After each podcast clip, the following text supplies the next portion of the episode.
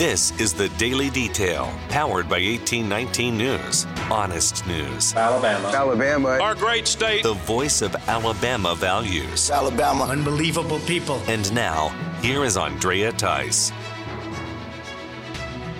The state of Alabama is seeking to set up another execution date that will involve a lethal injection this time. Prosecutors from the Alabama Attorney General's office have filed a motion with the state Supreme Court regarding death row inmate Jamie Mills. 39 year old Mills was convicted back in 2007 of capital murder in the brutal killing of an elderly couple at their home in Guin. Floyd and Vera Hill were in their 70s and 80s. Mills' wife, Joanne, is serving a life sentence in prison for aiding her husband in the grisly murder.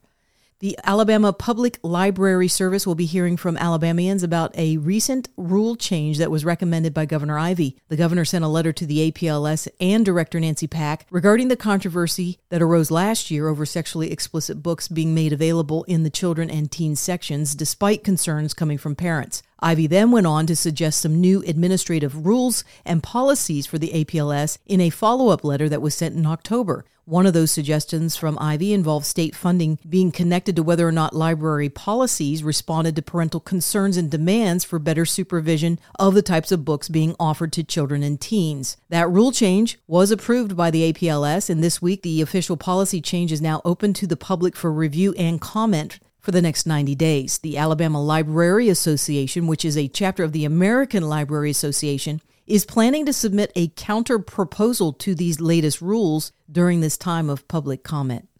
A state senator is slamming the rollout of medical cannabis here in Alabama. State Senator Larry Stutts says it's either caused by corruption or incompetence, and he is suggesting that the same thing will be present in any attempts to roll out gambling here in the state. Stutts spoke with 1819 News editor in chief Jeff Poor on FM Talk 1065 out of Mobile. Drugs in general are a tremendous problem in our society, and to call it medical marijuana, it's going to make it more available in society.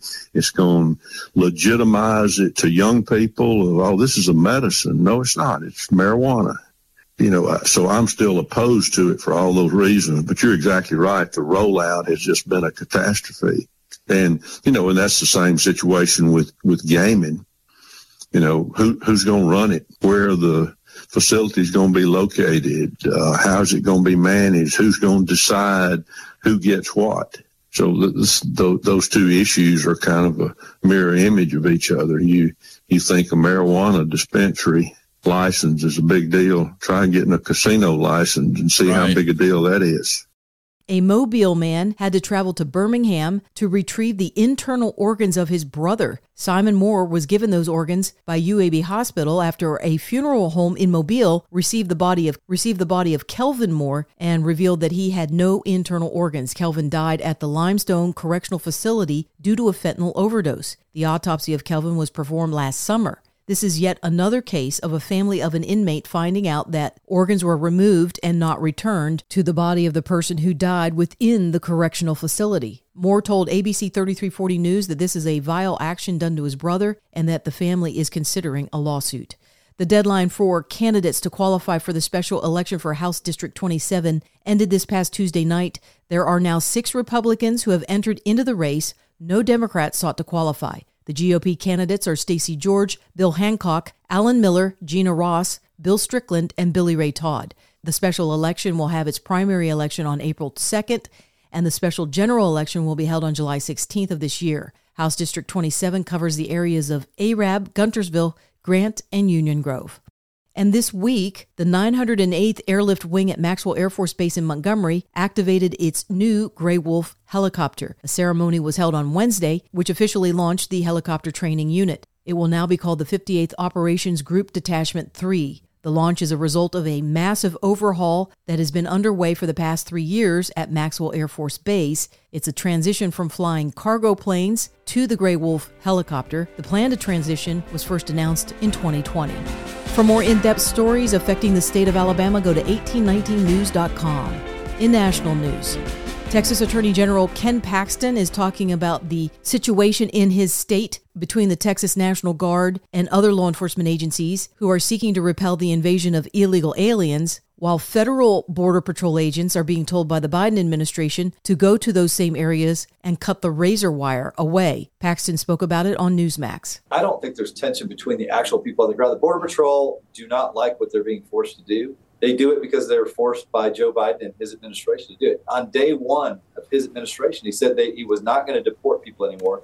And ever since then, we've been in litigation with them over immigration, and he's continued to let people in. But that's not what law enforcement wants. I can tell you, nobody wants what he wants.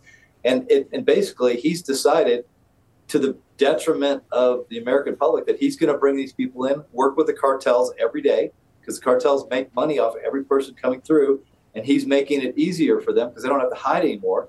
They just turn themselves in, and it also allows the cartels to import more drugs. So it's it's been very profitable and good for the cartels. It has not been good for Americans because of the increased crime the risk of terrorism, and the cost that every state's going to bear as a result of this. There were absolutely blistering moments that erupted in the Senate Judiciary Committee this past Wednesday as the CEO of Meta, otherwise known as Facebook, Mark Zuckerberg, was grilled by Missouri Senator Josh Hawley over the growing data points that show social media is harmful to the mental health and development of children and teens. Here's some information from a whistleblower who came before the Senate, testified under oath in public. He worked for you, it's a senior executive. 37% of teenage girls between 13 and 15 were exposed to unwanted nudity in a week on Instagram. You knew about it. Who did you fire? Senator, this is why we're building all Who did you fire? Tools. Senator, that's I don't think that that's Who did you fire? Uh, I'm, I'm, not going to answer that. Um, because you didn't is, fire anybody, right? You didn't take Senator, any significant I, I action. It's appropriate to talk about it, it, like it's not appropriate HR decisions. Do you know who's sitting like behind you? You've got families from across the nation whose children are either severely harmed or gone, and you don't think it's appropriate to take a, talk about steps that you took? The fact that you didn't fire a single person? To, let me ask you this. Let me ask you this. Have you compensated any of the victims? Sorry? Have you compensated any of the victims? I, These girls, I, have you compensated them? I don't believe so. You, why not? Don't you think they deserve some compensation for what your platform has done? Help Senator, with counseling services, help with dealing with the issues that your your service has caused? Our, our job is to make sure that we build tools to help keep people safe. Are you going to platform. compensate them? Senator, our job and what we take seriously is making sure that we build industry-leading tools to find harmful to content, make money, take it off the services, uh, to make money, and to build tools that empower parents. So you didn't take any action. You didn't take any true, action. Senator. You didn't fire anybody. You haven't that's compensated a that's single not, victim. Let me ask you this. Let me ask you this. There's families of victims here today. Have you apologized to the victims?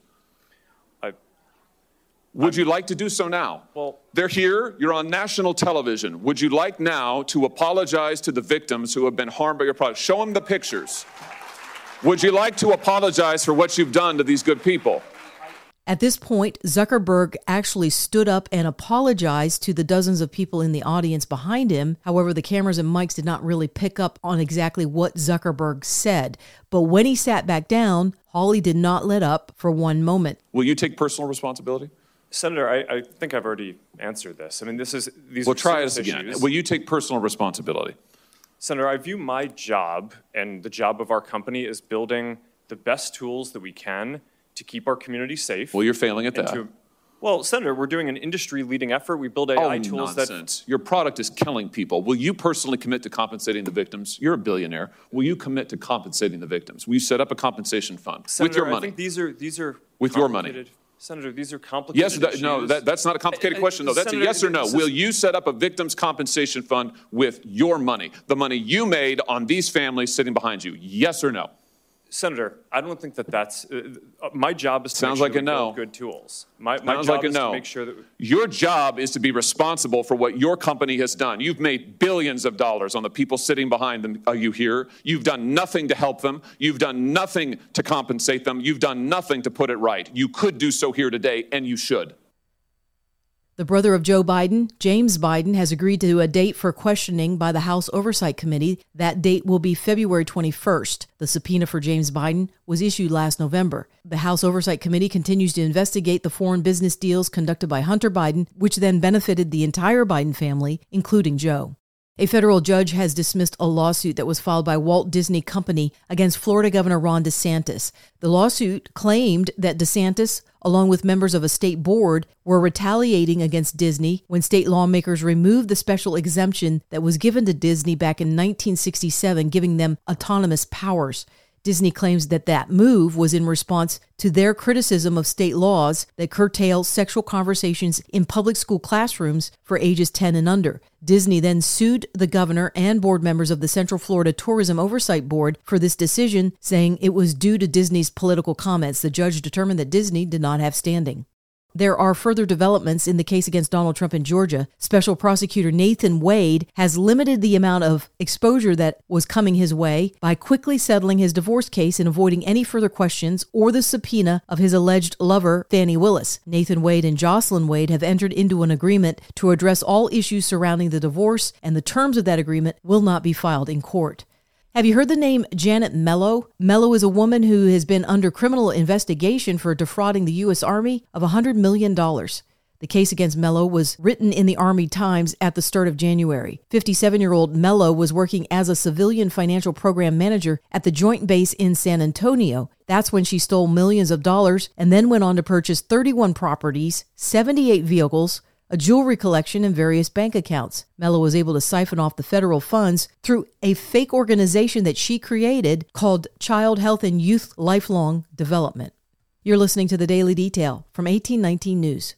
If you are enjoying the Daily Detail and want to make sure that these reports come up easily on your smartphone, then be sure to hit the subscribe or follow button on whatever podcasting app you are using. It's usually on the main page of the Daily Detail.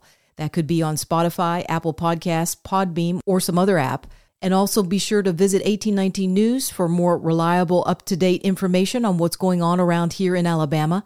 You can also join 1819 News by becoming a member, which will get you exclusive content as well as 1819 merchandise. You can visit 1819news.com backslash membership to learn more. I'm Andrea Tice. I'll be back again tomorrow. I look forward to updating you then. Alabama. Alabama. Our great state. Alabama. Of Alabama. This has been the Daily Detail. For more up to date news, go to 1819news.com, where you'll find honest news and Alabama values.